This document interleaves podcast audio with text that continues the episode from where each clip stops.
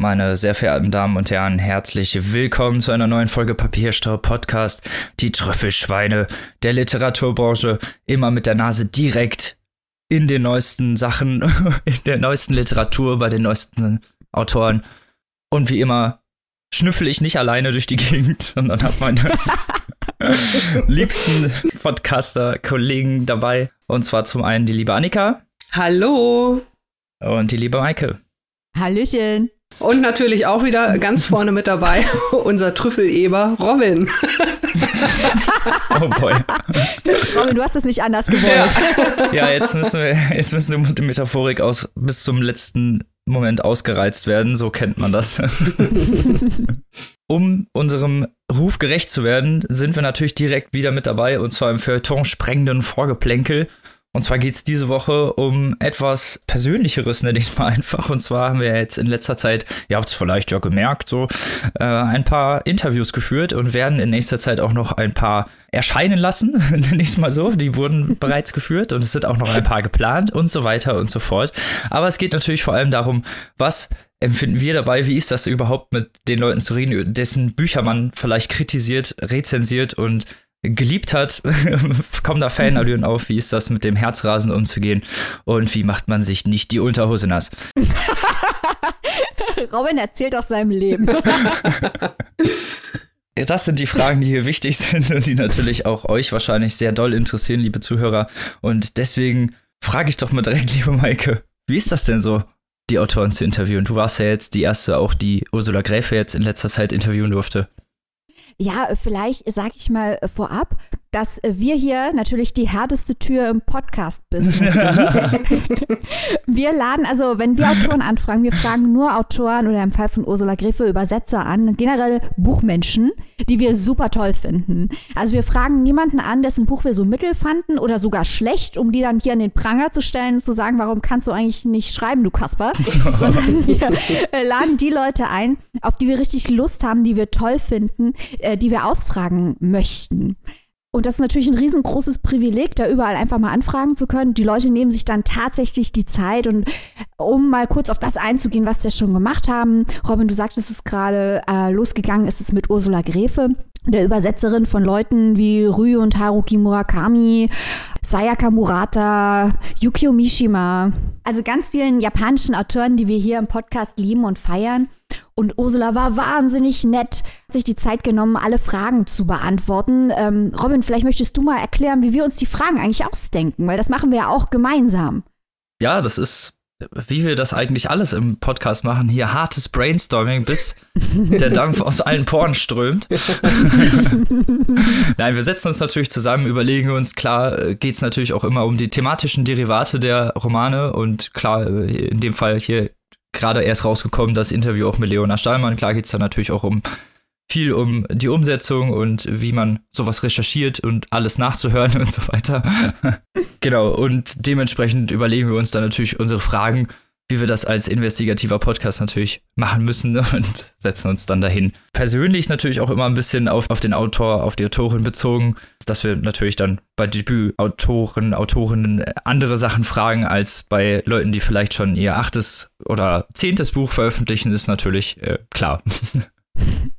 Ja, und uns ist es halt auch ganz wichtig, klar, es ist eine Interviewsituation, aber uns ist es ganz wichtig, dass es eher einen Gesprächscharakter hat. Also wir gucken natürlich auch, was die traditionellen Medien machen, und das machen wir dann nicht. Nicht, weil das schlecht wäre, sondern weil es das schon gibt und wir was anderes machen möchten. Es ist ja auch nicht so, als hätten wir nicht auch mal so Fragen, die theoretisch jetzt als konventionell gelten würden oder so, aber wir versuchen das einfach mit einer anderen, mit einem persönlichen, nenne ich mal, Sofa-Charakter einzugliedern und nicht auf so eine Bierärzteart. Ich würde auch sagen, bei uns ist die Fallhöhe nicht ganz so groß. Also wir sind natürlich auf der einen Seite interessiert als Konsumenten und Konsumentinnen von Literatur, aber auf der anderen Seite, Maike hat es ja schon gesagt, wir suchen uns ja die Menschen, die wir interviewen wollen, auch gezielt aus. Wer interessiert uns, wen finden wir toll? Das heißt, so ein bisschen Fender sein, weiß ich nicht, ob das richtige Wort ist, aber wir fragen jetzt nicht. Doch, klar. Ne? Also wir fragen auch Dinge, die andere vielleicht nicht so fragen würden, weil sie uns einfach brennend interessieren. Und ich glaube, ich habe so den Eindruck, wenn man sich die Interviews so anhört, dass die Interviewten dann vielleicht auch das ganz gut finden, vielleicht mal so ein bisschen anderes, eher lockeres, entspannteres Gespräch zu haben, was natürlich nicht heißen soll, dass die Interviews der etablierten Medien dadurch schlechter sind oder wie oder was, um Gottes Willen. Ne? Also bitte nicht falsch verstehen. Aber bei uns ist es hier nochmal ein bisschen was anderes und vielleicht auch dadurch, dass wir das ja auch nebenbei machen, also ich sag mal nach Feierabend oder in unserer Freizeit, hat das Ganze ja vielleicht auch gleich so ein bisschen anderen Charakter. Dann trifft man sich dann vielleicht eher abends auf ein Gläschen Wein und plaudert ein bisschen. Das ist natürlich schon was anderes, als wenn man das in so einem professionellen tagsüber Bürosetting macht oder ähnliches. Wobei, du hast natürlich recht, Annika, es wäre total schön, das so zu machen, aber durch Corona sind wir momentan extrem eingeschränkt, also auch Autoren, die hier vorbeigekommen wären bei uns, und wir wären einfach mal hingegangen und hätten den Mikro unter die Nase gestellt, ein Bier daneben und hätten gesagt, erzähl doch mal, das fällt jetzt alles flach. Ja, virtuell oder digital vielmehr. Genau, das führt auch zu extrem lustigen Situationen. Gell, Robin? Letzte Woche zum Beispiel, gerade weil du es erzählst, Annika, dass wir das in der Freizeit machen, letzte Woche hatten Robin und ich das große Privileg, mit Thorsten Nagelschmidt zu sprechen, was ein riesengroßer Spaß war. Das werden wir auch bald ausstrahlen, das Interview.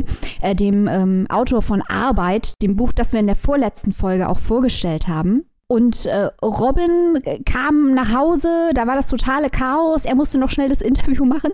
Ich bin morgens um 5:10 ins Büro, damit ich pünktlich um 3 wieder rauskomme, um das Interview zu machen. Habe ausgesehen wie aus der Tonne gezogen. Thorsten Nagelschmidt macht Skype an, sieht aus wie das blühende Leben und sagt, hallo, ich sehe euch gar nicht.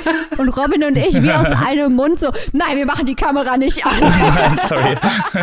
Die Räumlichkeiten geben das leider nicht her. Ist ja nicht, als würden wir mangelnde Hygiene pflegen, aber es ist natürlich schon mal was anderes, wenn man nicht weiß, dass man die Kamera anmachen muss, als wenn man es weiß. Und das, glaube ich, weiß auch jeder von euch. Ja, und wenn man total zerstört nach Hause rennt, um schnell das Interview zu machen, kriegt man die Stimme noch auf die Reihe und mit dem Gesicht wird's um. Genau, wir sind ja auch hier der Podcast und extra dafür bekannt, dass wir, genau, wie du es schon sagst. Und ja, wie Maike schon erzählt hat, es gibt natürlich auch immer so lustige Funfacts, die man dann mit Autoren und Autorinnen erlebt.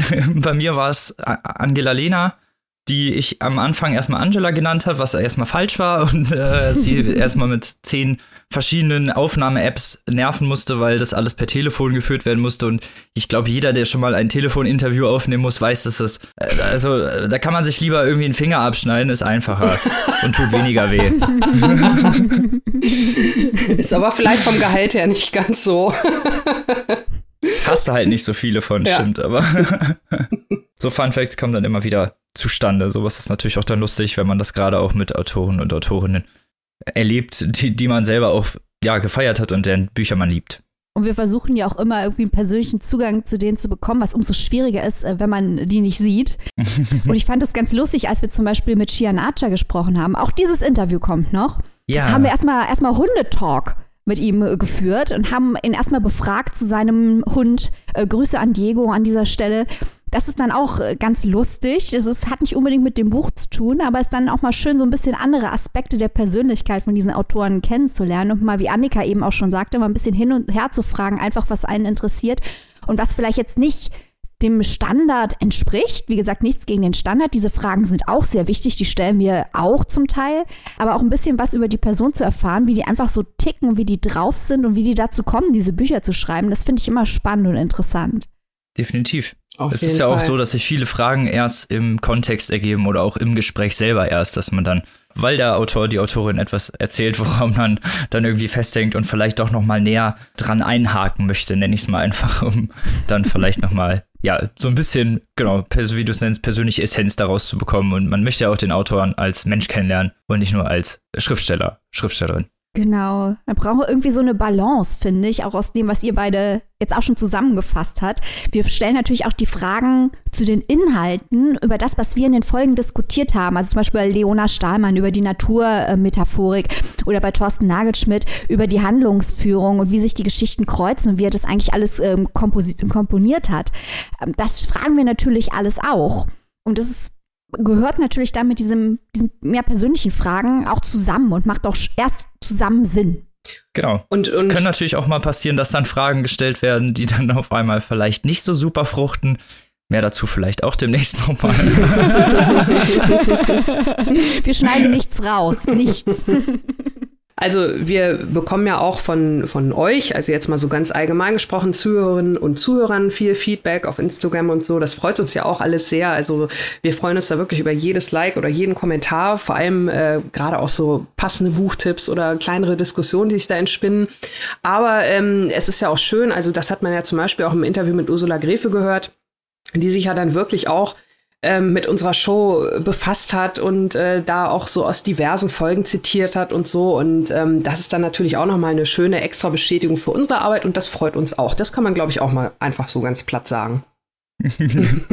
Das stimmt, das stimmt. Da kommen dann so Fanallüren im Fanallüren. So Ego-Push mal 1000. Genau. Der Schleim-Contest. Du bist toll. Nein, du bist toll. Nein, du bist toll. Dann wird das wie diese Stephen King, George Martin Podiumsdiskussion. Jeder, der die gesehen hat, weiß, was ich meine. Ist nur die Frage, wer ist wer, ne? Wer sind wir? Ich will bitte Stephen King sein. Ich auch, ja. Also wir waren uns ja schon einig. Okay, gut. Solange die Kamera ausbleibt, wird es niemand erfahren, wer von beiden wir sind. Das ist das Gute am Podcast. Ha, wir haben das Game umgangen. Gibt's denn bei euch denn so Fanallüren oder wie ist das dann da eigentlich so mit? Habt ihr die oder werden die dann abgebaut da oder bekommt man dann gar keinen Ton raus? Ich meine, gut, klar, dass wir einen Ton rausbekommen und das so halbwegs hinbekommen, hat man ja schon gehört, aber wie ist das denn trotzdem mit den Fans? Sitzt man da eigentlich und schwitzt oder seid ihr da ganz ruhig? Also ich glaube, wir bauen uns ja diese Fallhöhe, wie du es eben schon genannt hast, Robin, die bauen wir uns ja selber auf, indem wir nur Leute einladen, die wir mögen. Und bei Leuten, die man mag, ist umso enttäuschender, wenn die sich als Idioten entpuppen. Das ist zum Glück noch nicht passiert bei den Interviews, die wir geführt haben. Ganz lustig, Robin und ich, wir hatten vor einem Interview sogar darüber gesprochen und haben gesagt, wenn wir mit dem reden und es stellt sich raus, das ist ein Idiot, das wäre wirklich schlimm. Wenn man sich das seit Jahren anguckt, was der macht und wenn sich jetzt rausstellt, seit Jahren finde ich das toll und als Person ist er ganz schlimm, das wäre richtig bitter. Und am Anfang des Interviews hat dann der Interviewte genau dieses Phänomen aus seiner Sicht angesprochen, dass man versucht, gut rüberzukommen und was eigentlich passiert, wenn das nicht klappt. So, jetzt wartet mal ab, wer das ist. Hört euch einfach durch die nächsten Interviews durch. Wir verraten nichts. Das ist dann der kleine McGuffin, den ihr finden müsst. Ja, ich denke auch dadurch zumindest, was Maike ja vorhin schon gesagt hat, dass wir die Interviews dann doch über die Ferne gewissermaßen aufnehmen, ist es ja auch nochmal was anderes, als wenn man mit der Person jetzt irgendwie in einem Raum sitzen würde. Ich glaube, da wäre es vielleicht noch ein bisschen extremer. Aber so gerade dadurch, ja, dass wir bisher immer das Glück gehabt haben, dass die Leute einfach super nett sind, funktioniert das super. Also vielen Dank an alle, die bis jetzt schon mitgemacht haben und die es bald noch machen. Wir freuen uns auf viele weitere tolle Interviews. Ihr hoffentlich auch. Also ich schaue gerade, während wir reden, auf unsere Interview-Ideenliste. Und da stehen aktuell noch 10 Leute drauf. Also macht euch auf was gefasst. Wir haben alles in Planung, Leute. Baldig kommt mehr. Und damit kommen wir direkt zum ersten Buch dieser Folge. Und das darf diesmal ich vorstellen. Huhu. Yay! Und ich freue mich sehr, denn die liebe Maike hat mir das wieder zugesteckt, nenne ich es mal einfach. Und da ist meistens relativ klar, dass da was Gutes bei rauskommt. Oh, danke schön. Ja, du kennst meinen Lesegeschmack da auch schon sehr gut. Muss man zugeben. Genau. Und was habe ich mitgebracht? Und zwar ist es Mein Jahr der Ruhe und Entspannung. Ein Titel, der jetzt vielleicht irgendwie so richtig gut in die Zeit passt. Richtig, genau. Vielleicht auch so ein bisschen so Selbsthilfebuchallüren weckt, aber das ist überhaupt nicht so. Aber da komme ich jetzt auch nochmal gleich natürlich zu. Das Buch ist geschrieben von Ottessa Moshfegh und wurde übersetzt von Anke-Caroline Burger. Das muss man an dieser Stelle auch mal erwähnen, weil die Übersetzung ist genial gelungen, finde ich. Ich habe das Original zwar nicht zum Kontrastieren des Ganzen, aber ich denke doch mal, wenn ich das Buch so geliebt habe, dann wird es doch auch in dem Originalsprache dem ähneln. Oder die Übersetzerin hat, wie gesagt, sehr gute Arbeit geleistet. Kommen wir doch mal zum Buch Mein Jahr der Ruhe und Entspannung. Was für ein Titel, oder? Also ich meine, da werden ja Allüren geweckt. Was glaubt man, was da los ist? Es geht um eine namenlose Protagonistin in New York, Upper East Side, Anfang der Nullerjahre. die recht reich, privilegiert zu Anfang der Geschichte. Man erfährt, dass sie Kunstgeschichte studiert hat und jobbt in einer kleinen Kunstgalerie, ist aber eher so, ja, die kleine Vorassistentin, obwohl sie ja eigentlich ein Studium abgeschlossen hat, ist sie da eigentlich eher Deko als wirkliche Arbeitskraft, nenne ich es mal so. Ihre Eltern sind beide verstorben während der Zeit ihres Studiums und haben ja ein ziemlich saftiges Erbe hinterlassen, von dem unsere namenlose Protagonistin zehrt. Das Ganze halt auch, ja, eigentlich nicht unbedingt übertrieben, aber schon, sagen wir es mal, einem gewissen Lebensstil anmaßend. So, wie gesagt, schon Upper East Side, ne? Voll Hipster-Reichenviertel, nenne ich es mal einfach, wo die Leute mit ihren Chihuahuas in Taschen über die Straße laufen und Pförtner die Türen öffnen. Also so gated Communities, ich glaube, man kennt das ja schon. Also eigentlich lebt sie ja den Traum eines jeden Nicht-New Yorkers. So, sie hat es eigentlich theoretisch so, ne? Sie lebt an der Upper East Side, sie ist reich, so, sie ist nach ihren Aussagen hübsch, trainiert, blond, schön, einfach eine schöne Erscheinung. Aber unsere namenlose Protagonistin ist unzufrieden mit ihrem Leben. Generell irgendwie unzufrieden. Sie möchte das Leben, was sie lebt, überhaupt nicht leben. Sie ist unzufrieden mit ihrem Job, mit ihren Freunden, mit ihren Liebschaften und generell mit sich selbst im ganzen Konzept. Um dem zu entgehen oder um dem irgendwie, ja, sich von der Umwelt zu entfernen, flüchtet sie sich in Schlaf. Da kommen wir jetzt zu meinem Jahr der Ruhe und Entspannung. Sie schläft immer mehr und dieser Schlaf nimmt immer mehr ihres Lebens ein. Das heißt, sie schläft wirklich irgendwie 12, 14 Stunden am Tag. Das Maximum, was wirklich für einen Mensch irgendwie möglich ist, einem zu schlafen, bis sie so an den Punkt kommt, an dem sie mehr schlafen möchte, in dem das einfach auch nicht mehr reicht. Und da entdeckt sie in den gelben Seiten die Anzeige einer Doktorin namens Dr. Tuttle. Der Name ist da Programm. Die gute Frau ist nämlich völlig verwirrt und, nenne ich es mal einfach, die ist bekloppt. Die hat völlig einen an der Waffel.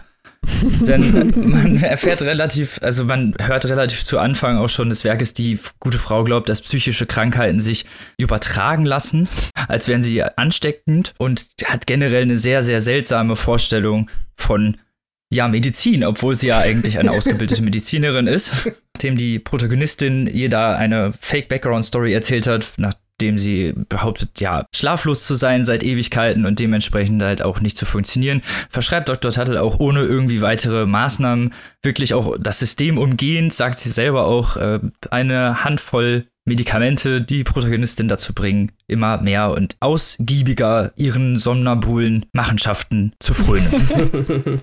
Das ist ja nicht der einzige Lebensaspekt ihrer, also sie hat ja, wie ich es schon gesagt habe, Freunde und Liebschaften und eine Arbeit. Ich fange mal mit letzterem an. Sie arbeitet in der Kunstgalerie und ihr Arbeitsplatz ist, ja, wie ich schon gesagt habe, eher Deko. Sie schläft auch gerne während der Mittagszeit da und nimmt das Ganze auch wirklich überhaupt nicht ernst, weil das Gehalt auch eigentlich, ja, mickrig ist und sie, wie ich schon vorhin erwähnt habe, von ihrem Erbe lebt. Als, ja, ihre Schlafsucht überhand nimmt, wird sie gefeuert und, ja, die ganze Kunstgalerie verkauft halt Werke für 150.000 € von möchtegern urbanen Künstlern, was dann halt als hip modern dargestellt wird. Und ein kleines Beispiel wäre dann zu einem Künstler gewesen, der einen Bilder verkauft, die er mit Hilfe seines Spermas und Farbe auf die Leinwand projiziert hat. Kunst in den Nullerjahren. So möchte, also halt so richtig überkandidelt, möchte gern avantgardistische Kunst, aber die eigentlich nur so super, ja, augenwischerisch ist und super peinlich, aber dann für irgendwie 150.000 € verkauft wird, was ja eigentlich dem Ganzen widerspricht. Es gab übrigens, kleiner Hinweis, ne, in der Zeit echt so eine Kunstsensation. Es war allerdings ein Fotograf, der seine Fotografien mit Sperma und so weiter verschönert, in Anführungsstrichen, hat. Das war Dash Snow. Also das gab es wirklich. Naja, also ich meine, immerhin nachhaltig und biologisch abbaubar, ne? Ja, ja. Kannst du nichts sagen. Nicht schädlich, keine Chemikalien. Genau. Alles organisch, vegan, ja, und abbaubar. Ja, vegan. Ganz genau. Nein, aber es wirkt auch ein bisschen sehr gekünstelt und aufgesetzt, und bei ihrer, nenne ich es mal, eher unrühmlichen Abreise hinterlässt die Protagonistin ihr Abschiedsgeschenk in Form einer Ausscheidung mitten auf dem Fußboden und Klopapier in verschiedenen Kunstwerken. Was witzigerweise irgendwie für mich zumindest so ein bisschen so war, dass sie mehr Kunst geschaffen hat, als da eigentlich jemals in diesem Raum gestanden hat, weil das ja wirklich dann diese urbane Kunst ist, weißt du, der Frust eines unmotivierten, verlassenen Arbeiters. Jetzt kommt hier der Kunstkritiker mir raus. Ich wollte gerade sagen, die Kunstkritik à la Robin. Nehmt euch in Acht. Ganz schlimm. Ich will ja auch noch zu den Derivaten des Buchs kommen, deswegen versuche ich jetzt aber mal ein bisschen schneller durchzukommen. Außerdem hat sie ihre beste Freundin Reva. Reva ist so ein bisschen, weiß ich nicht, irgendwie so ein bisschen so ein Anhängsel, wie sie das auch selber sagt. Man ist natürlich jetzt die Frage des verlässlichen Erzählers, aber unsere Protagonistin ist alles das, was Reva sein möchte. Und deswegen hängt Reva an ihr dran. Eigentlich eher wie so ein kleiner Fan. Die beiden sind aber trotzdem irgendwie über die Jahre im Studium auch schon Freundinnen geworden. Und es, relativ zu Anfang sagt die Protagonistin ihrer Freundin, dass sie die Freundschaft überhaupt nicht mehr schätzt und auch gar nicht mehr weiß, wieso sie die noch führen. Und ihre Freundin weint. Und die Protagonistin muss ihr Lachen unterdrücken. Also man sieht auch, sie ist selber jetzt nicht wirklich so die netteste Person generell und hält auch wenig von Menschen und von sozialen Kontakten. Deswegen passt natürlich diese Schlafsucht dann perfekt rein.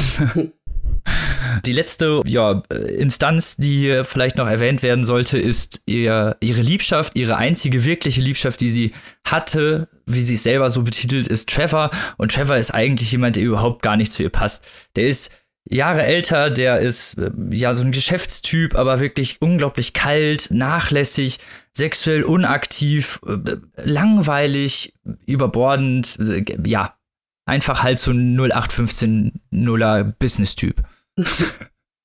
So jemand, der aussieht, als hätte er Shampoo getrunken. So. Und das sind so ihre Stationen und generell, man merkt halt, sie hält nicht so wirklich viel von ihrem Leben generell, so. Sie möchte aber auch nicht sterben. Also diese Schlafsucht gilt jetzt nicht dazu, sich umzubringen oder wirklich von der Welt zu entfernen, sondern es dient eher so einem, ich nenne es mal einem Schmetterlingseffekt. Sie versucht sich mit ihrem Schlaf in einem Kokon einzuspinnen, um dann als anderer, besserer, vollwertigerer Mensch zu erwachen. Ob das Ganze denn so funktioniert, wie unsere Protagonistin sich das glaubt, sei mal dahingestellt. Denn kurze Zeit, nachdem sie ihre Schlafintensität hochgefahren hat, passieren merkwürdige Dinge. Möbel sind in der Wohnung verrückt. E-Mails kommen an, Termine werden ihr angezeigt, die sie selber überhaupt nie gemacht hat. Also anscheinend hat sie somnambule Eigenheiten entwickelt, also schlafwandlerische Tätigkeiten. Und was da noch so rauskommt und wie sich das Ganze ausspinnt, das werde ich an dieser Stelle natürlich nicht erzählen. Oh. Kommen wir aber mal zum Inhalt des Buches, bevor ich jetzt hier wirklich meine ganzen 15 Minuten verbraten habe. Das Ganze ist eine unglaublich persönliche, saloppe, leicht obszöne Diktion. Die Protagonistin nimmt überhaupt kein Blatt vor den Mund. Generell alles wird irgendwie analysiert, interpretiert, vielleicht auch ein bisschen so in Schubladen gesteckt. Das macht sie aber auch nicht nur mit anderen, sondern auch mit sich selber. Also sie steckt sich selber auch in Schubladen. Also zu Anfang denkt man teilweise, sie ist sehr arrogant, einfach weil wie ich schon erwähnt habe, sie das so in ihrer Art und Weise, wie sie es erzählt, ist so, ja, ich bin reich und schön und ja, ist halt so. Ne, ich bin halt so. Also wie bei uns quasi. Ja, genau. Reich, schön und schlau und super, genau. Nein, aber sie nimmt bei sich auch selber kein Blatt vor den Mund und rezitiert sich in späteren Kapiteln durchaus in negativer Art und Weise. Also da wird auch, es gibt auch durchaus Selbstkritik, so sagen wir es mal. Und ihre ganze Art ist sehr zynisch, verschlossen, fast nihilistisch, würde ich es mal fast nennen. So eine sehr ungeschönte Attitüde, wie sie teilweise über Menschen redet, auch über ihre eigenen Freunde und über die Derivate, die Menschen halt wirklich auch so treiben, ist wirklich sehr bitter zu lesen, aber gleichzeitig auch mit so einem unglaublich ironischen, humoristischen Charakter. Ich habe so unglaublich oft bei diesem Buch gelacht.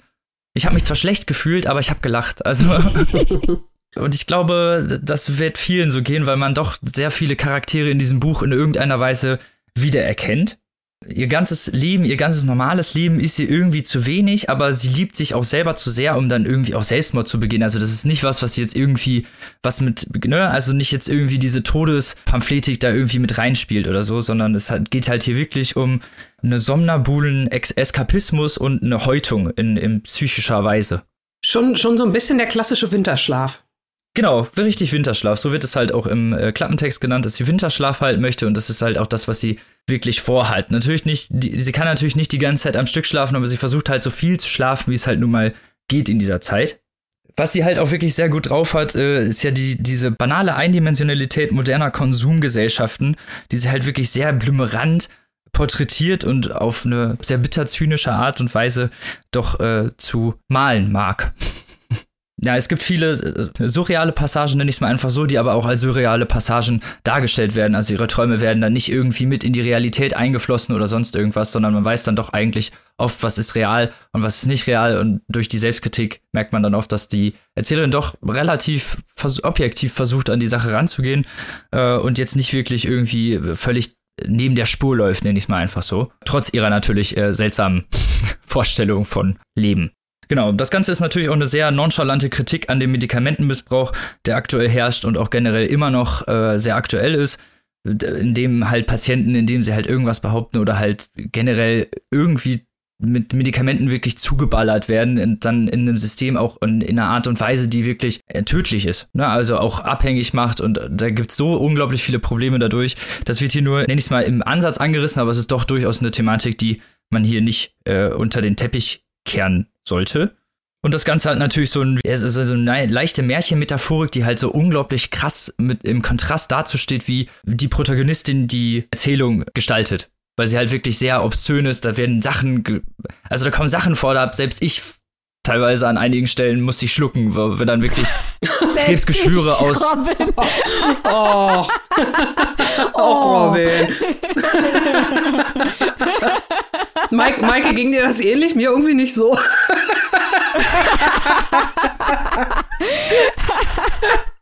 Ja, nein, es ist nicht so oft so. Sowas nicht. Robin, nicht rechtfertigen. Okay, alles gut. Und das Ganze hat natürlich auch so ein bisschen so einen ironischen Disney-Prinzessin-Charakter. Ich meine nicht die neuen Disney-Prinzessinnen, es geht vor allem natürlich um die klassischen Bilder, diese 50er-Jahre-Bilder, und unsere Protagonistin versetzt sich zum einen selber in Schlaf, normalerweise werden die ja irgendwie von irgendeiner bösen Machenschaft da rein versetzt, um unschädlich gemacht zu werden, und sie macht ja genau das Gegenteil. Und genau die Protagonistin generell ist halt auch... Sie sehnt sich nicht unbedingt danach, Sympathien einzusammeln. Das zum einen, die Protagonistin sehnt sich nicht unbedingt danach, Sympathien einzusammeln. Zum anderen ist sie aber ein starker Kontrast zu dem, was normalerweise Frauencharaktere in einem Buch darstellen. Sie ist obszön, sie hat gewalttätige Fantasien, sie scheißt auf Hygiene, sie redet ja über Fäkalien und hat generell auch eine sehr blümerante Fäkalsprache insgesamt. Auch natürlich ihre eigene Geschichte, ihr Leben, wie sie sich verhält und wo sie hin möchte mit ihrem Kehr der Welt den Rücken zu und mach mein eigenes Ding, nach dem Motto, ne? Das, was wir halt so bei den Beatniks und bei Fauser und bei so Leuten gefeiert haben, das sind normalerweise alles Männer, die aus diesen konventionellen Derivaten ausbrechen, und gerade bei Frauencharakteren vermisst man das so ein bisschen. Das ist ja nicht, das hat ja nichts mit Feminin oder so zu tun, das hat einfach nur was damit zu tun, dass sie ein Mensch ist und nur genauso keinen Bock auf die Welt und keinen Bock auf Leute haben kann und vielleicht einfach nur schlafen möchte, wie das halt auch nur mal ein Mann tun könnte. Und ich glaube, das Buch wirkt halt deswegen so ein bisschen kontrastierend, nenne ich es einfach mal, weil es halt nur mal eine Frau ist. Mich hat es natürlich überhaupt nicht gestört. Ich fand das brillant. Dieses Buch ist brillant. Die Protagonistin ist an einigen Stellen wirklich, ich habe sie geliebt, wirklich so. Und zwar nicht dafür, was sie macht, sondern dafür, wie sie ist und wie sie ihre Leidenschaft und ihren brennenden Charakter vor sich herträgt. Sie zieht ihr Ding halt einfach komplett konsequent durch. Mhm. Genau. So, und das sind halt normalerweise Dinge, die sonst immer nur so bei Männern zu finden sind oder bei männlicher Literatur. Und das fand ich einfach toll, weil es ja auch eine weibliche Autorin ist, die so schreibt auf diese Art und Weise. Das hat was von Bukowski als Frau. Ja, sehr schön ausgedrückt, Maike.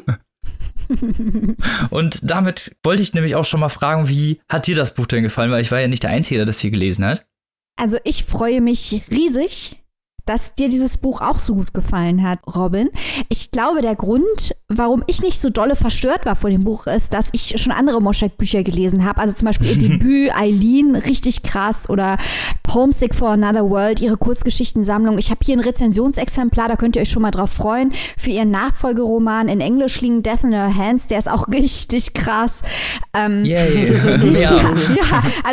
ich mag einfach diese Autorin, weil sie im weitesten Sinne unsympathische Frauenfiguren schreibt. Also Frauenfiguren, die diesen Charles Bukowski-Charme haben, um es mal so zu formulieren, die halt sich nicht dafür interessieren, was andere von ihnen denken, und die halt die Klischees von Frauenfiguren nicht erfüllen und vieles tun, was einem Mann ohne weiteres verziehen würde oder wo er sogar, wie du eben schon gesagt hast, bei den Beatniks oder so als harter Hund, als cooler Typ, als Rock'n'Roller, als Hipster Underdog irgendwie gefeiert werden würde und bei Frauen heißt es dann immer, ja, das ist irgendwie unfeminin oder das darfst du doch nicht oder so und damit bricht sie halt so richtig schön und schlägt halt wirklich volle Kanne mit dem Baseballschläger in die Kerbe rein.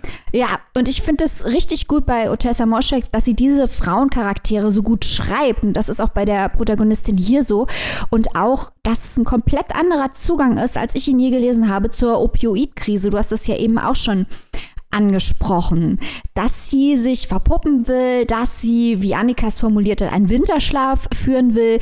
Sie möchte, dass es ihr besser geht. Sie nimmt, um zu schlafen, Medikamente. Aber was sie am Ende vom Tag natürlich tut, das ist ja magisches Denken, zu sagen, ich schlafe jetzt ein Jahr und dann bin ich ein neuer Mensch. Das passiert natürlich nicht. Und am Ende vom Tag ist es natürlich eine Form der Betäubung, um all dem zu entgehen. Und man fragt sich die ganze Zeit, weil sie auch eine Ich-Erzählerin ist, ist ihr das bewusst? Ist das, was sie uns als Rechtfertigung entgegenbringt, warum sie diese Medikamente nimmt, die ganze Zeit schläft?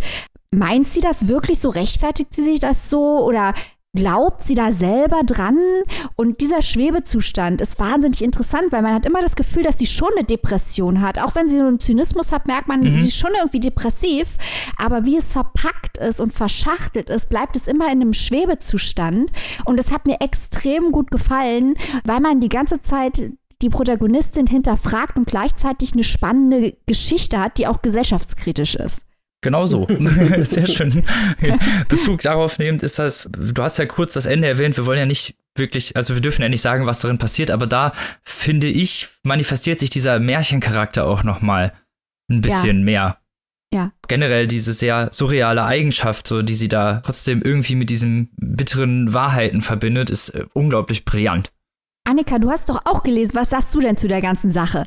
Nein, ich hab's auch gelesen, weil zum einen, weil es hier bei uns auf der Liste stand und zum anderen, weil ich auch gedacht habe, es ist jetzt, wo man einfach so viel Zeit zu Hause verbringt und vielleicht auch mehr Zeit im Bett verbringt als sonst. Vielleicht geht's euch auch so. Ich dachte, das ist vielleicht das perfekte Buch für diese Zeit. Und also ja, ich fand's auch wirklich ganz, ganz toll. Ich kann mich den ganzen Aspekten, die ihr gerade erwähnt habt, wirklich 1:1 komplett anschließen. Ich möchte vielleicht noch zwei Kleinigkeiten erwähnen. Also zum einen, Robin, du hast ja nun schon ein paar Mal auf diesen Märchenaspekt hingewiesen.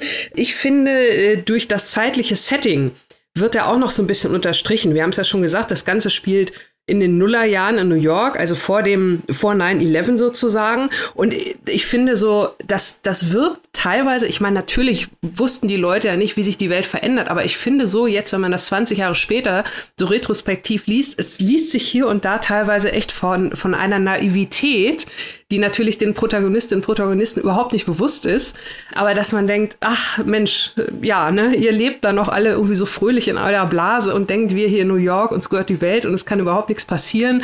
Und also das fand ich schon teilweise, hat noch auch so ein bisschen zu diesem Märchensetting beigetragen. Und zum anderen dieser Punkt mit der versteckten Depression oder vielmehr, wie geht's dieser Protagonistin wirklich? Was fühlt die wirklich? Also die ist natürlich, wie auch Robin schon gesagt hat, total konsequent, die zieht ihr Ding durch und lässt auch irgendwie niemanden an sich ran und oder nicht so richtig. Man erfährt aber durch ihre Erzählung auch viel über ihre Hintergründe und über ihre Geschichte und wie sie aufgewachsen ist. Also ich finde, es ist auch nicht nur ein Buch über eine Frau, die ihr eigenes Leben neu ordnen will, sondern es ist auch wieder ein Buch über bestimmte Beziehungen. Wir haben ja schon erwähnt, die sehr komplizierte Beziehung zu ihrer besten Freundin, die mir dann irgendwann auch einfach nur noch leid getan hat, muss ich auch mal sagen. Ja, also da habe ich richtig Mitleid gehabt.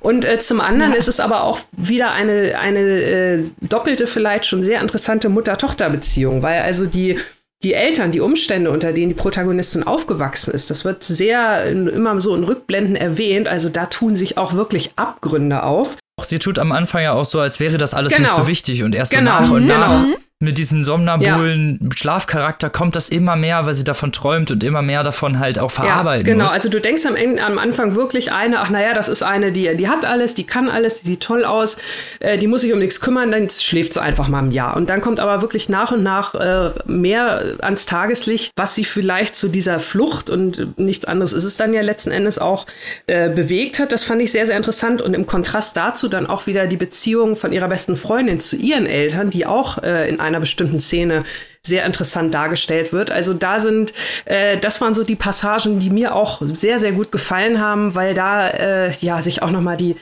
ganzen menschlichen Abgründe der menschlichen Beziehung aufgetan haben. Nicht nur oberflächlich bei ihrem Freund, den habt ihr auch schon erwähnt, der also wirklich echt, man kann ihn echt vergessen. Ich möchte gar nichts weiter zu diesem Typen sagen.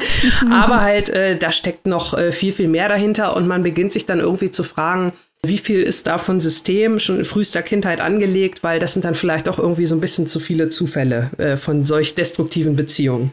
Ich finde, das Interessante am Freund, an Trevor, ist ja auch, dass man sich fragt, ob die Protagonistin ihn liebt, obwohl er sie schlecht behandelt oder weil er sie schlecht behandelt. Ganz genau. Das ist eigentlich der interessanteste Aspekt. Gerade mit dem Aspekt, was du gesagt hast, mit der Familie im Hintergrund, wie sie aufgewachsen ist und wie ihre Eltern ihr gegenüber sich verhalten haben. Und die ganze Umwelt auch sich immer ihr gegenüber verhalten hat. Genau, und sie gibt es ja in gewisser Weise auch an ihre Freundin genauso weiter. Sie spiegelt es eher auch. Also die Freundin hat ja auch, klar, die rennt ihr hinterher wie so ein kleines Hündchen, aber sie hat ja auch ein eigenes Leben und hat ja auch eigene Probleme, die auch gar nicht mal so klein sind, möchte ich sagen. Und das wird ja von der Protagonistin total ausgeblendet.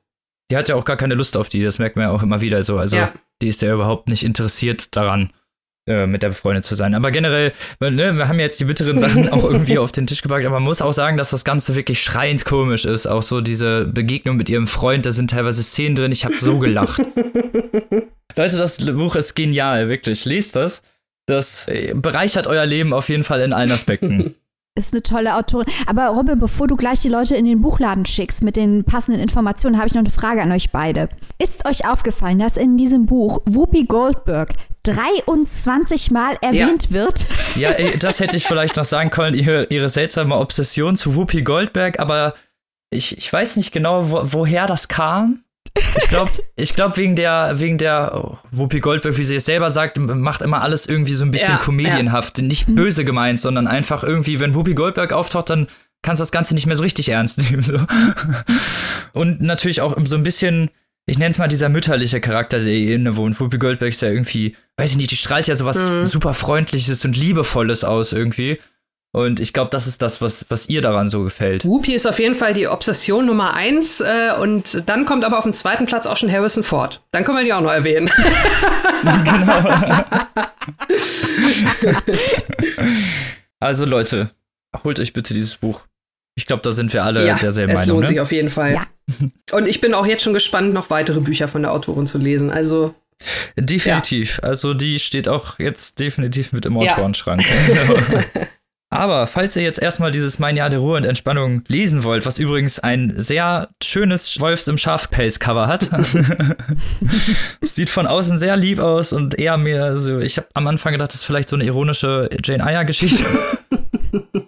Nur aufgrund des Covers natürlich so, ne? Könnt ihr dieses tolle Buch erwerben im Liebeskind Verlag, die mir auch das Rezensionsexemplar haben zukommen lassen, den ich an dieser Stelle natürlich nicht vergessen möchte zu danken. Für 22 € im Hardcover erwerben. Oder 16,99 € in der keimfreien E-Book-Edition. Leute, holt euch das. Wie immer gilt natürlich Support Your Local. So, und jetzt bin ich auch fertig mit meiner Rezension. Dann bleiben wir doch bei avantgardistischen Themen. Und zwar kommen wir jetzt zu Maike, die jetzt ein Buch vorstellt, auf das ich mich schon sehr freue. Aber mehr von dir. Dankeschön. Ich möchte, bevor ich über dieses Buch rede, kurz nochmal Robins eingangs gestreute These, dass wir Trüffelschweine im Literaturgeschäft sind, möchte ich hier noch einmal diese These untermauern. Und zwar behauptet der Penguin Verlag hinten auf diesem Buch, es handelt sich um Friday Black von Nana Kwame Adjei-Brenyah. Dies sei ein gefeierter Überraschungserfolg aus den USA. Da sage ich natürlich mitnichten, denn ich hatte schon das englische Rezensionsexemplar und habe eine Rezension auf Englisch geschrieben, in der ich behauptet habe, dass bald jeder über dieses Buch reden wird. So. Also, wir sind immer ganz vorne mit dabei. Aha, ja, und was ist dann passiert? Nana Kwame Adjei-Brenyah, dieser junge Mann, 1990 in Spring Valley, New York geboren, mittlerweile Professor für Literatur, bekam für dieses Buch den Jean Stein Book Award 2019. Er stand auf der Shortlist für den Dylan-Thomas-Prize 2019, Longlist der Andrew Carnegie Medal for Excellence in Fiction und Universal Pictures hat sich auch noch Filmrechte hier gesichert. Also, wissen wir hier Bescheid oder nicht? So, haben wir uns genug selber gefeiert, jetzt geht's doch mal darum. Übrigens ist auch Colson Whitehead ein großer Fan, der ja gerade erst seinen zweiten Pulitzer-Preis erhalten hat. Und er hat ihn unterstützt und gefördert. Warum ist das Buch jetzt so toll, sodass alle sagen, lest das? Es handelt sich hier um eine Kurzgeschichtensammlung. In diesen Kurzgeschichten geht es hauptsächlich, wenn man mal das ganz weite Panorama aufmachen will, um Rassismus und die amerikanische Konsumenten- und Kapitalismuskultur. Das klingt jetzt nicht wie was Neues, ein wichtiges Thema, aber nicht wie ein innovatives Thema. Der innovative Aspekt hier ist, wie Nana Kwame Adjei-Brenyah das verpackt. Und damit man das besser nachvollziehen kann, gehe ich vielleicht einfach mal auf zwei Kurzgeschichten ein. Die zwei Kurzgeschichten, die mir am besten gefallen haben. Und zum einen wäre das die erste Geschichte im Buch, das sind die Finkelstein Five.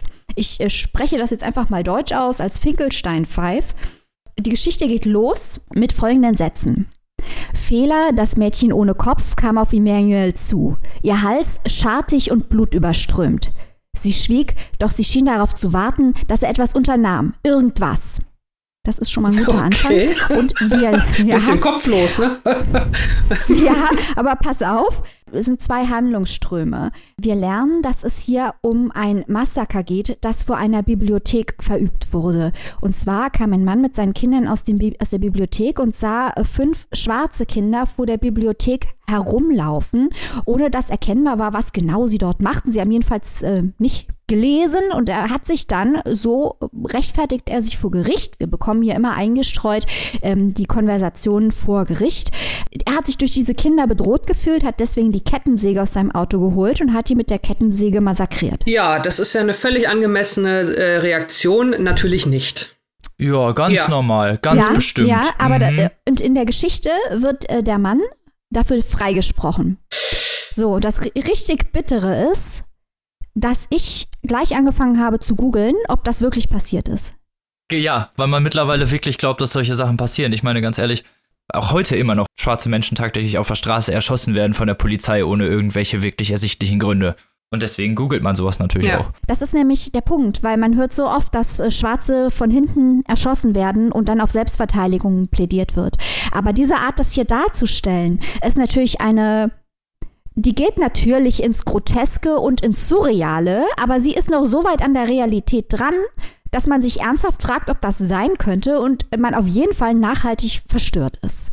Ein anderer interessanter Aspekt oder die parallele Handlungsführung hier ist dieser Emmanuel, den wir gerade in der kurzen Passage, die ich vorgelesen habe, kennengelernt haben. Emmanuel hat sich nämlich für einen Job beworben und überlegt Strategien, wie er diesen Job bekommen könnte.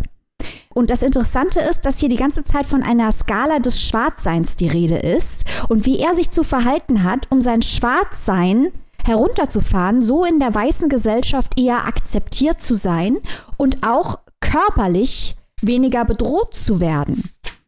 Und das ist natürlich auch interessant, immer wieder bei allen Verhaltensweisen denkt Emmanuel drüber nach, wo er gerade auf der Skala des Schwarzseins in der Perzeption seines Gegenübers liegt und was er tun muss, um weniger schwarz zu erscheinen.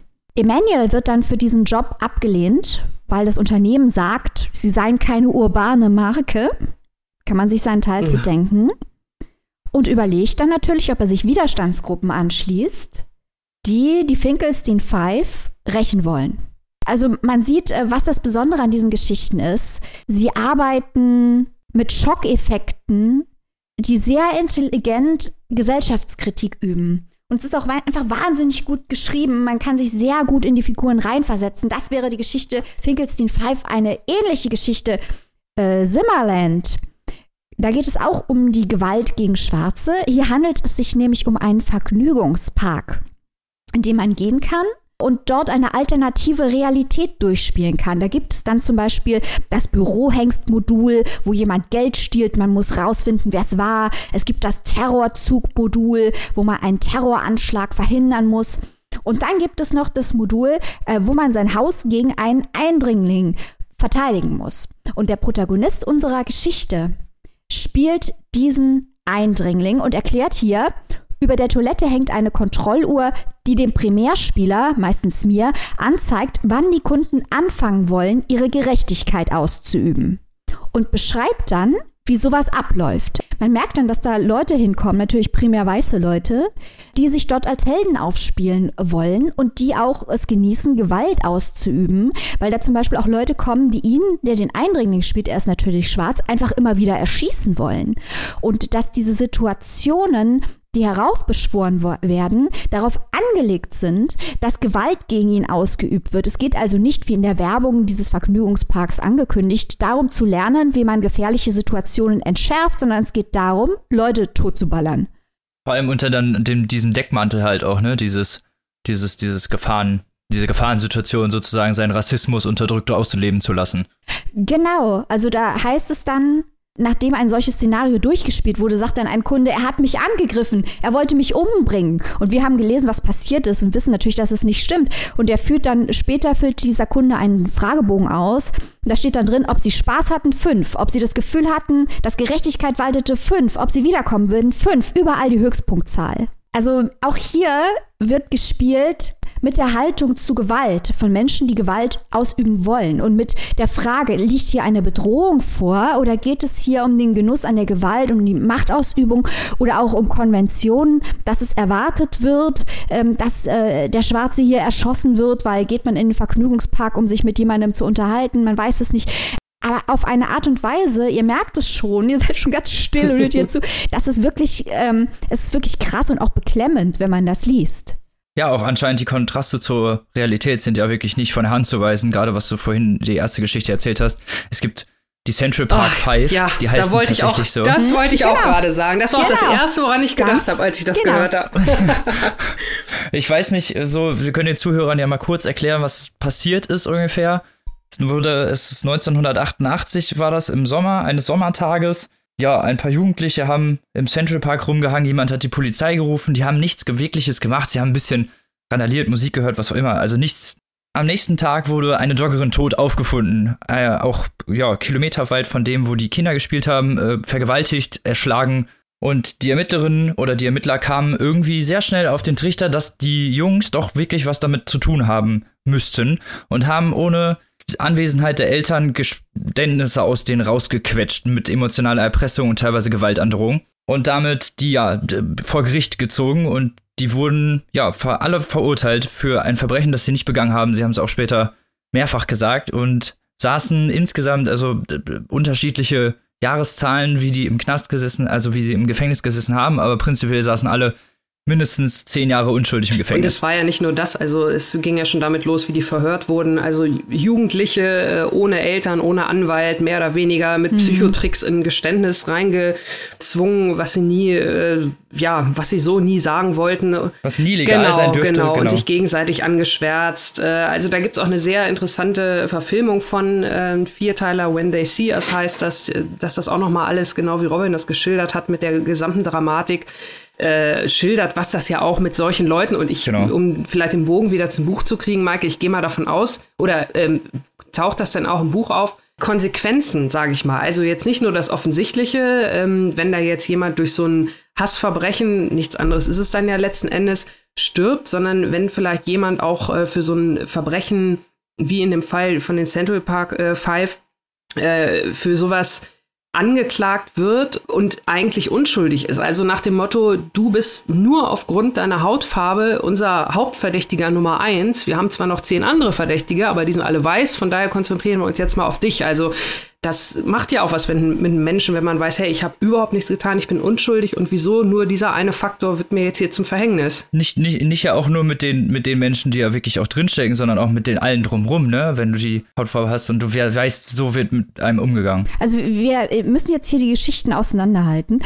Um nochmal zurückzuspringen auf die erste Geschichte, der Autor dreht das hier natürlich um. Wir hören hier vor Gericht nicht die Schwarzen, die sich verteidigen müssen, sondern der Weiße, der die Kinder mit der Kettensäge ermordet hat.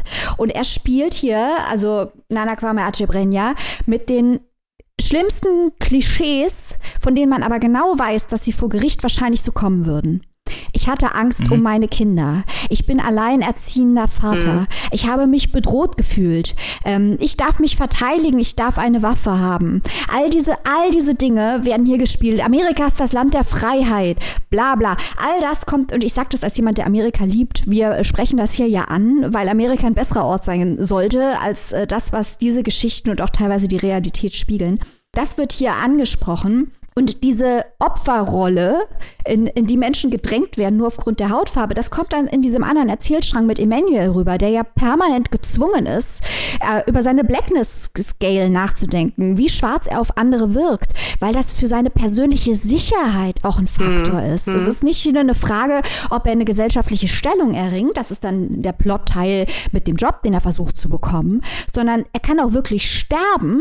Und niemand tut etwas dagegen, wie mehr in der Geschichte von dem Gericht sind. Dann werden vielleicht die Mörder von ihm noch freigesprochen, die ihn ermordet haben, weil er am Ende vom Tag schwarz war und nicht den Schutz hat, dafür Gerechtigkeit zu erfahren. Und in Simmerland wird ja dieses Verhalten, das ist jetzt die Geschichte, über die wir gerade sprachen mit dem Vergnügungspark, dieses Verhalten eigentlich bewusst eintrainiert, wenn man dann Bogen zwischen beiden Geschichten schlagen will. Da gehen Leute in diesen Park, um einzutrainieren, dass wenn da der schwarze Eindringling kommt, die den erschießen und dann, wenn die Polizei kommt, natürlich auch alles Schauspieler, was die denen dann erzählen. Und im Verlaufe der Geschichte, und das auch wieder eine weitere Drehung an der Schraube, wird dann drüber diskutiert, ob man diesen Park nicht für Kunden aller Altersstufen öffnen sollte. Also, dass man Kinder dahin bringen kann, damit Kinder das erleben können und wissen. Ach, du Scheiße. Ja, also das ist richtig, richtig krass, dieses Buch.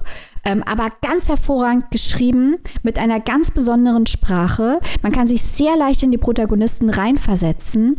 Und ja, dieses Spiel mit dem Extremen, teilweise auch mit dem Grotesken und Surrealen, hat einfach einen fantastischen Effekt, weil man sehr nah emotional dran ist und sehr involviert wird. Und man merkt es ja auch an dem, wie ihr gerade schon reagiert habt, dass man gleich wütend wird und was dazu sagen möchte und dass man sich aufregt.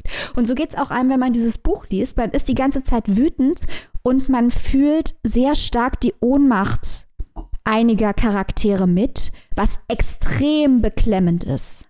Ja, ich fand halt auch interessant, was du gesagt hast, dieser Kontrast zwischen der Surrealistik und der Realistik, dass man dann teilweise wirklich fast googeln möchte, ob das wirklich passiert ist, weil man halt so bestimmte Sachen schon kennt. Mhm. Und weil auch bestimmt, die Central Park Boys von einem gewissen Herrn, der jetzt Präsident ist, gefordert wurde, dass sie umgebracht werden und zum Tode verurteilt. Genau. Das ist alles auch surreal. Ja. Oder nicht? Ja. Alles, wenn man sich das alles vorstellt. Aus der Abteilung. Wenn jemand, also jetzt mal ehrlich, wenn jemand in den 80ern ein Buch darüber geschrieben hätte, dass jemand, der eigentlich irgendwie so ein Wannabe-Milliardär ist und dann, in Zeitungen gefordert hat, dass unschuldige Menschen zu Tode kommen, Präsident geworden ist, desselben Landes, das ist surreal, das hätte die niemand abgekauft. Kein Verlag hätte die damals abgekauft, die hätten gesagt, das ist doch Schwachsinn. Ja. Und da sind wir bei der Surrealistik, ne? Ja. Wie weit ist das denn wirklich noch von der Realistik entfernt? Das ist es halt. Und damit spielt er in allen Geschichten. Und da sind, also dieser Vergnügungspark zum Beispiel, da hat man das Gefühl, man ist in einem Film von Eli Roth drin. Das ist wie Hostel. Ein bisschen. Vom Gefühl her. Und dann gibt es andere Geschichten. Also Nana Kwame Adjei-Brenyah hat früher zum Beispiel in einem Klamottenladen in der Mall gearbeitet. Und hier ist auch eine Geschichte drin über ein Sale, wo dann ein Kaufhaus zur Zombie-Apokalypse mutiert, weil alle Leute das Billigste haben wollen und völlig ausrasten. Also auch hier surreal, grotesk, der Wille, den größten Profit in der kapitalistischen Gesellschaft zu schlagen. Da gibt es eine andere... Aber da hast du ja auch wieder, wenn man Videos von den Black Friday Sales sieht, wenn da wirklich die Türen aufgehen, das ist nicht weit weg von der Realität. Da hast du völlig recht. Und wenn man auch weiß, dass der Autor in diesem Kontext gearbeitet hat, das schluckt man dann halt auch und denkt, was ist denn dem da passiert? Klingt alles so ein bisschen, als könnte es, du hast ja gesagt, Filmrechte sind schon verkauft. Also ich könnte es mir wie so eine Extrastaffel von Black Mirror oder so vorstellen. Also Dinge, ne, wie sich unsere Gesellschaft in die schlimmste Richtung überhaupt entwickeln kann. In den meisten Fällen. Und was mir auch gut gefallen ist, Maike, was du ja auch gerade eben nochmal sehr schön betont hast, dass die Geschichten einen so gleich packen und auch so wütend machen, weil das sind ja Bücher, die einen emotional mitnehmen und aufwühlen, egal in welche Richtung. Also ich lese 1000-mal lieber ein Buch, das mich richtig wütend macht, als eins, wo ich dann hinterher denke, schnarch, ne? Also da darf auch gerne mal die Emotion Wut rauskommen. Und wenn es dazu noch gut leserlich ist, dass es also sich auch an Leser und Leserinnen erfreut, die sich vielleicht sonst nicht so an die Thematik rantrauen würden, aus welchen Gründen auch immer, keine Ahnung. Aber das hört sich doch dann nach einem echten Glücksgriff an. Kein Wunder, dass es so gelobt wurde und du es natürlich schon vorher erschnüffelt hast. Es ist wirklich ein tolles, besonderes Buch. Roxane Gay, die Autorin, die feministische, hat gesagt, dass dieses Buch wie eine Kurzgeschichtensammlung, also wie eine Kurzgeschichtensammlung geworbene Version von This is America von Childish Gambino sei. Das ist eine sehr gute Beschreibung, glaube ich. Also das ist wirklich eine ganz, ganz hervorragende Beschreibung. Wer dieses Lied kennt, wird jetzt genau wissen, was ihn erwartet. Das klingt nach einem wirklich sehr tollen Werk, einem brisanten Werk und dass wir uns doch wirklich alle schleunigst zulegen sollten. Wo können wir das denn tun, liebe Maike? Erschienen ist das Ganze im Penguin Verlag, der mir hier auch nochmal ein deutsches Rezensionsexemplar hat zukommen lassen. Vielen Dank dafür. Das Buch ist auch sehr schön gestaltet. Übersetzt wurde das Ganze von Thomas Gunkel. Im Hardcover kostet das Buch 20 € und in der keimfreien E-Book-Edition 14,99 €. Das klingt doch vernünftig, das sollten wir uns doch alle zulegen. Und damit kommen wir zum letzten Part dieser Folge. Ich weiß, ihr seid alle enttäuscht, aber seid nicht zu enttäuscht, denn es kommt noch eine tolle Rezension, und zwar Annika zu einem Buch, auf das ich auch schon sehr gespannt bin und wir auch schon oft irgendwo gesehen habe, aber ich verrate jetzt mal nicht so viel. Genau, vielen Dank. Ich habe heute von Edna O'Brien das Mädchen mitgebracht. Ein Buch, das, sage ich mal, kann man so ein bisschen die Dramatik von dem, was Maike gerade erzählt hat, mitnehmen. Es geht auch hier um schier unglaubliche Verbrechen an Kindern. Bevor ich da näher einsteige, 2-3 Worte zur Autorin. Edna O'Brien ist, kann man vielleicht mal so sagen, eine Grande Dame der irischen Literatur. Sie hat also schon wirklich unfassbar viele Bücher geschrieben. Seit 1960 schreibt sie. Sie war somit die Erste, die das ganze Thema weibliche Sexualität auch so ein bisschen in Irland unters Volk gebracht hat. Dafür war ihr Debütbuch damals auch eine Zeit lang auf der Liste der gebannten Bücher sozusagen, der verbotenen Bücher. Jetzt mittlerweile ist sie aber wirklich über jeden Zweifel erhaben. Also sie hat zahlreiche Preise eingeheimst im Laufe ihrer Karriere, auch schon diverse Preise für ihr Lebenswerk. Sie ist Dame Commander des Order of the British Empire. Also sie ist, wie ich eingangs schon sagte, eine Grande Dame der irischen oder überhaupt der internationalen Literatur. Und sie ist also jetzt auch mit knapp 90 Jahren legt sie also mit Das Mädchen wieder ein Buch vor, wo es um Frauen bzw. Mädchen geht und die Gewalt, die ihnen angetan hat. Und zwar ist hier das Thema, dass die Massenentführung der Schulmädchen in Nigeria durch die islamistische Terrororganisation Boko Haram. Also ihr könnt euch da bestimmt noch dran erinnern, das war im Jahr 2014. Das ging damals durch alle Medien. Es gab viele, viele Aktionen bzw. öffentlichkeitswirksame Aktionen. Es wurden innerhalb von einer Nacht über knapp 300 junge Schülerinnen von einer Schule verschleppt, halt von dieser Terrororganisation Boko Haram.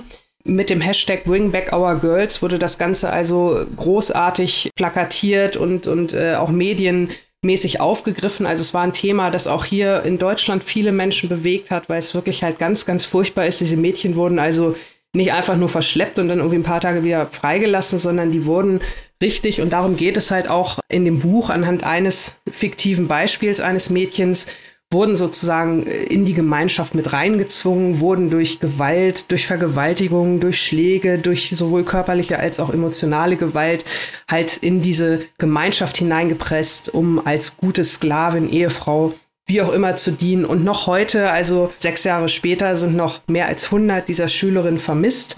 Es sind also immer noch nicht alle freigekommen oder geflüchtet. Und es gibt auch sehr viele wirklich bewegende und gute Berichte von den Frauen, die es da irgendwie rausgeschafft haben. Und ja, es ist also ein sehr, sehr emotionales Thema und entsprechend natürlich auch ein sehr, sehr emotionales Buch. Das titelgebende Mädchen heißt Mariam und ist, hatte ich eingangs schon erwähnt, ein fiktiver Charakter, also Edna O'Brien. Die hat sich jetzt nicht irgendwas ausgedacht, die ist tatsächlich in ihrem hohen Alter, wie sich das gehört für eine gute Schreiberin, vor Ort nach Nigeria gereist, hat dort also diverse Recherchen unternommen, um möglichst viele Informationen zusammenzutragen und auf dieser Basis halt ihren Roman zu schreiben. Da geht sie auch im Nachwort nochmal ganz deutlich und ausführlich drauf ein. Also wer sich für die Entstehungsgeschichte interessiert, der wird dort auch ordentlich Futter finden.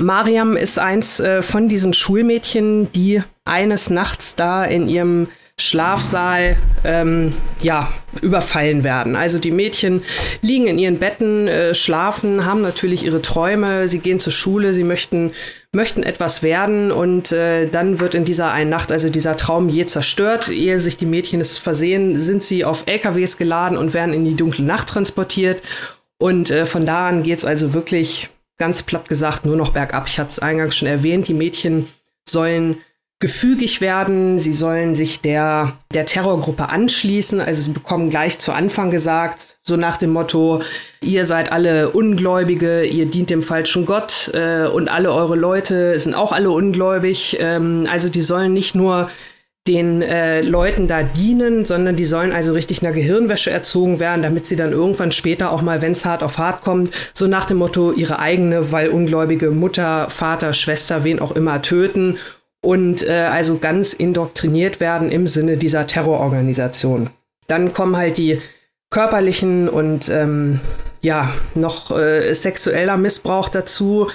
Die Mädchen, die natürlich noch alle jung sind und entsprechend auch noch Jungfrauen, werden da also als großes Massenevent quasi vergewaltigt. Es wird dann auch immer regelmäßig geguckt, welches dieser Mädchen bekommt trotzdem noch seine Tage, also ist noch nicht schwanger, weil die können dann ja notfalls noch mal irgendwie verheiratet werden. Es müssen ja auch wieder neue Krieger gezüchtet werden. Also so lakonisch, wie ich das sage, ist es halt wirklich. Die Mädchen sind Sklavin, die müssen den anderen Ehefrauen auch dienen, die müssen den Laden da am Laufen halten, von Feuerholz bis Küchendienst. Und nachts dann halt in den Käfigen oder in den kleinen Zellen, in die sie dann gesperrt werden, den Männern zu Diensten sein und diese Zwangsheirat, die dann irgendwann ansteht, ist vielleicht noch, je nachdem, an welchen Mann man da gerät, noch so ein kleiner Lichtblick am Ende des Tunnels. Also nicht, dass dadurch irgendwas besser wird, aber immerhin sind diese Mädchen dann so insofern geschützt, als dass sie nur noch einem Mann dienen müssen und nicht mehr der ganzen Horde. Also wie gesagt, alles ganz gruselig, alles ganz grausam. Mariam schafft es im Laufe der Erzählung zu fliehen. Das ist kein Spoiler an dieser Stelle, weil so fängt eigentlich auch das Buch an. Also es wird viel auch in Rückblende erzählt. Sie trifft natürlich im Camp auch andere Mädchen, die auch zur Sprache kommen und deren Schicksale, auch die Schicksale der Jungs im Camp wird beleuchtet, weil es werden ja auch Jungen entführt, die sicherlich nicht ganz so sexuell missbraucht werden, aber auch körperlich und auch psychisch, weil diese Jungs müssen ja auch umgekrempelt werden. Das sind ja quasi dann die Soldaten für morgen oder die man vielleicht mal so für so einen Selbstmordattentat gebrauchen kann. Also auch hier wieder absolut grausam und gruselig. Da bleibt keiner verschont. Mariam aber, wie gesagt, schafft den Ausbruch. Und das Schlimme, was mich also wirklich dann auch sehr mitgenommen hat bei diesem Buch, ist, dass ihr Martyrium damit mit diesem Ausbruch noch alles andere als zu Ende ist, weil auch das beschreibt Edna O'Brien, wie diese Mädchen, die halt es geschafft haben, aus dieser Tortur zu entkommen, von ihrer Gesellschaft teilweise aufgenommen oder auch nicht aufgenommen werden, weil sie sind ja dann irgendwie unrein, sie sind irgendwie beschmutzt. Wer weiß, vielleicht wurden sie umgekrempelt. Man muss also erstmal rausfinden, ist dieses Mädchen vielleicht eine Gefahr, dass es durch tagelang sich mehr oder weniger alleine durch den Busch geschleppt hat, ist dieses Mädchen jetzt eine Gefahr, die uns droht, oder ist es wirklich nur ein Opfer? Also da muss man sich dann auch erstmal beweisen, dass man ein Opfer ist. Das ist ganz furchtbar. Und hinterher dann auch mit der Familie. Also bei Mariam ist noch das zusätzliche Problem, sie ist halt eines der Mädchen, die verheiratet wurden und die dann auch schwanger wird. Auch das kommt relativ früh zur Sprache. Sie flüchtet also mit ihrem Baby Und auch das ist dann, als sie am Ende nach diesen ganzen Torturen und Strapazen letztlich wieder bei ihrer Familie landet, ist das also auch noch ein zusätzlicher Grund für Zurückhaltung, weil sie halt dieses Kind hat, das aus dieser Verbindung entstanden ist, sie selber in dieser Gemeinschaft gelebt hat. Ihre Eltern sind natürlich auch, sag ich mal, nicht mehr dieselben, die sie mal waren. Die haben natürlich auch überhaupt nicht gewusst, was ist mit ihrer Tochter. Also es ist wirklich, ja, man denkt, jetzt hat sie es geschafft und jetzt wird alles gut, aber das Happy End ist wirklich noch in weiter Ferne und das ist also wirklich eine Leidensgeschichte, die diesen ganzen Weg von der Entführung bis irgendwann später, wie kann ich den Weg wieder zurück in ein Leben finden, ohne dass mir dieser Makel, dieser Entführung und dieser versuchten Gehirnwäsche und dieser schlimmen Tortur, die ihr ja alle komplett aufgezwungen wurden. Also wie kann ich da ein Leben wieder irgendwie herausfinden? Also das ist wirklich schon sehr bewegend und sehr erschütternd. Und also ihr merkt schon, das Buch geht ganz schön an die Nerven, weil es halt auch ohne Umschweife und sehr direkt, also da wird auch keine Gewaltszene irgendwie mit großen, blumigen Beschreibungen. Da geht's wirklich knallhart zur Sache und das ist schon echt harter Tobak.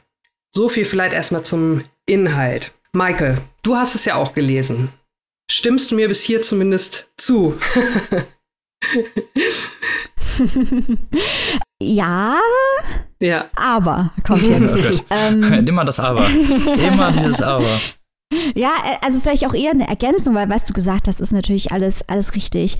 Aber ich muss sagen, dass ich mich sehr früh in dem Text angefangen habe, ein kleines bisschen zu ärgern, weil ich diesen Text eben nicht so eindringlich fand. Alles, was dort geschildert wird, ist schrecklich. Da brauchen wir gar nicht drüber reden.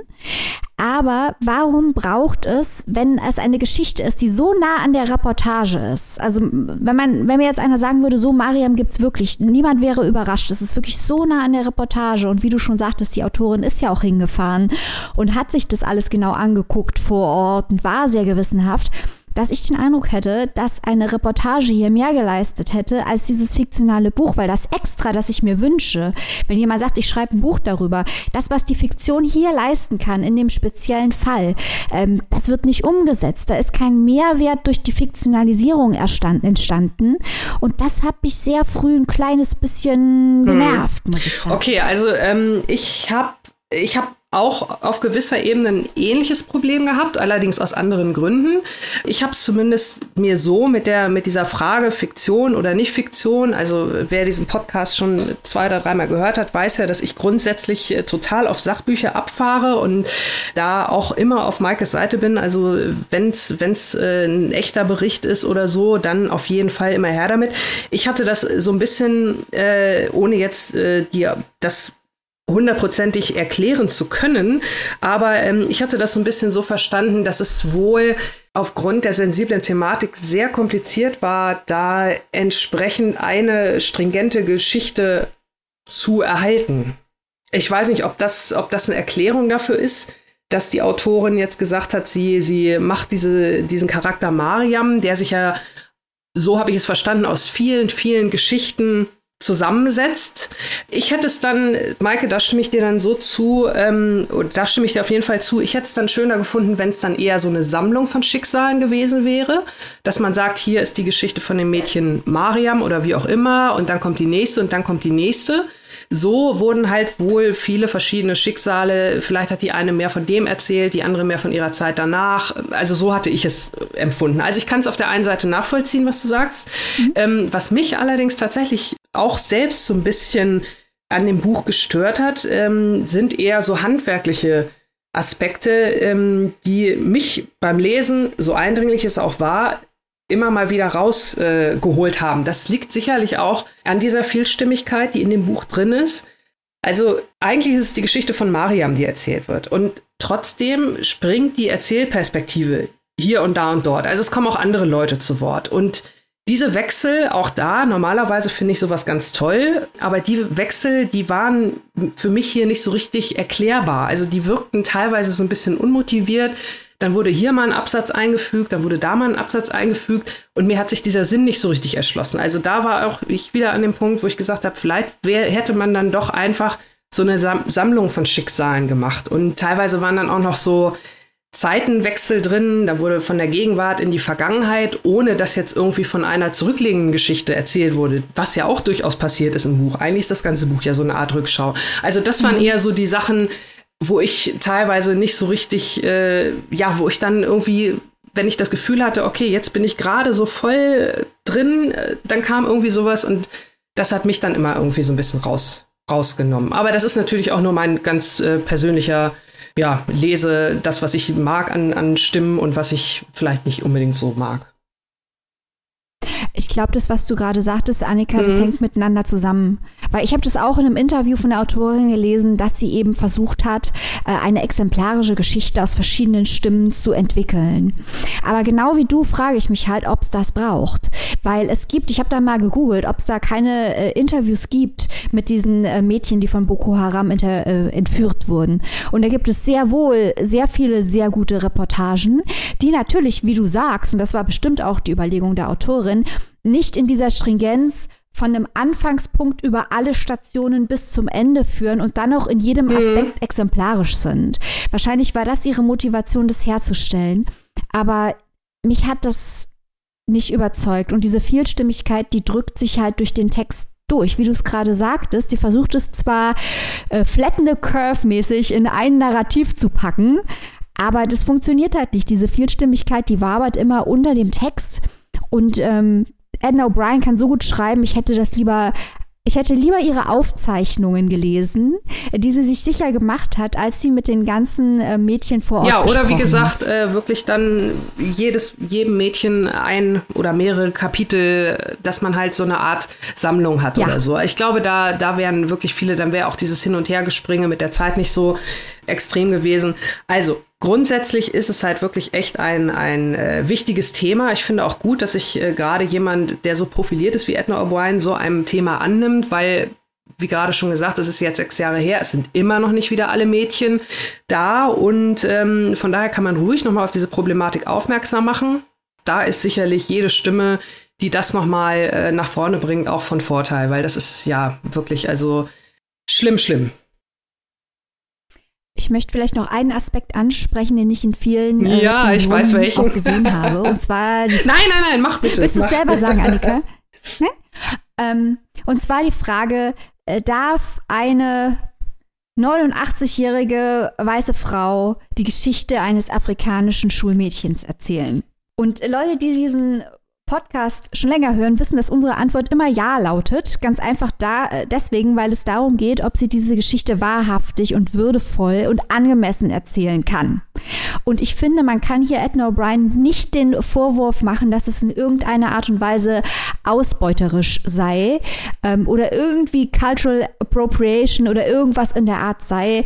Also das, finde ich, kann man diesem Buch nicht vorwerfen. Ja, das sehe ich ganz genauso, ganz im Gegenteil sogar. Also ich finde, dieses Mädchen, was hier im Mittelpunkt steht, die macht wirklich so viel durch. Also man kann es sich echt kaum vorstellen, ohne dass einem der Kopf platzt. Aber, und auch die anderen Mädchen, die werden hier nicht als gesichts- und hilflose Opfer dargestellt, sondern Edna O'Brien nähert sich ihnen mit sehr viel Respekt, mit sehr viel Empathie. Und ich finde, die haben auch, das kommt auch bei jedem Mädchen, kommt auch ihre Stärke raus. Natürlich bei der Mariam, bei dem Hauptcharakter am meisten, aber auch bei den anderen. Also die werden nicht alle, die sind nicht einfach nur Opfer, sondern das sind halt richtige Menschen mit Stärken halt auch. Und das hat mir also wirklich sehr gut gefallen. Und von daher würde ich natürlich Maike absolut zustimmen. Edna O'Brien hat das super umgesetzt, was das angeht. Das finde ich auch. Robin, bist du noch da? Natürlich bin ich noch da. Ich habe euch interessiert und natürlich gespannt gelauscht, aber ich kann natürlich nicht so viel dazu sagen. Ich kann mich natürlich ich stimme eigentlich einfach mal zu. Das ist doch auch was. Opportunisten-Style. So. Nein, wie viel kann man sich dieses tolle Werk denn erwerben, liebe Annika? Edna O'Brien, das Mädchen, 256 Seiten, erschien im Verlag Hoffmann und Campe. Auch von mir an dieser Stelle nochmal vielen Dank für die Bereitstellung des Rezensionsexemplars. Ich finde auch, also ich mag ja so schlichte Cover und ich finde auch, das Cover sieht sehr schön aus. Also auch da ein echter Hingucker. Definitiv. Das Ganze könnt ihr erwerben in der gebundenen Ausgabe für 23 € und in der keimfreien E-Book-Version für 16,99 € und Noch ein allerletzter Satz, übersetzt wurde das Ganze von Katrin Ratzum. Und damit sind wir am Ende unserer Folge angelangt. Alle zufrieden, ja, alle halbwegs zufrieden, nehmen wir es einfach mal. War doch wieder eine schöne Folge, 101 Dalmatiner. Sicher zu Hause angekommen. Ich denke auch, also vielleicht ganz kurz, auch wenn Maike und ich jetzt so an der einen oder anderen Stelle mit das Mädchen unsere ganz persönlichen Probleme hatten, würde ich es trotzdem durchaus empfehlen, einfach um das Thema wieder in die Gegenwart zu holen. Ist kein schlechtes Buch. Man kann das kritisieren, aber man kann nicht sagen, es sei ein schlechtes Buch. Ihr wisst ja jetzt die Anlaufstellen, ne? #SupportYourLocal immer. Und würden uns natürlich freuen, wenn ihr in den Lobgesang unserer Literaturstunde mit einstimmen könnt. Aber bevor wir euch noch entlassen, wie immer erstmal ein bisschen Eigenwerbung. Zum einen wollen wir natürlich auf das Interview verweisen, was am Sonntag rausgekommen ist mit Leona Stallmann über Der Defekt, falls ihr euch erinnern könnt. Yay, Folge 96. Würden wir euch natürlich sehr empfehlen, da zum einen natürlich die Folge zu hören und zum anderen auf jeden Fall dieses Interview zu hören. Das sind 28 Minuten Genialität, das solltet ihr nicht verpassen. Und was ihr auch nicht verpassen solltet, ist nächsten Sonntag einzuschalten, denn da haben wir ein Interview mit einem Schwergewicht der Literaturbranche, könnte man es nennen, ohne dass ich sein Gewicht jetzt hier irgendwie anzweifeln will. Nicht, dass ich hinterher krieg, sorry, der hat mich fett genannt. Sein Gewicht ist uns nicht bekannt. Krieg ich hinterher so eine, ey, hast du mich fett genannt? Ist unser Interview mit, Thorsten Nagelschmidt. Genialer Interviewpartner. Wir können euch nur empfehlen, da reinzuhören.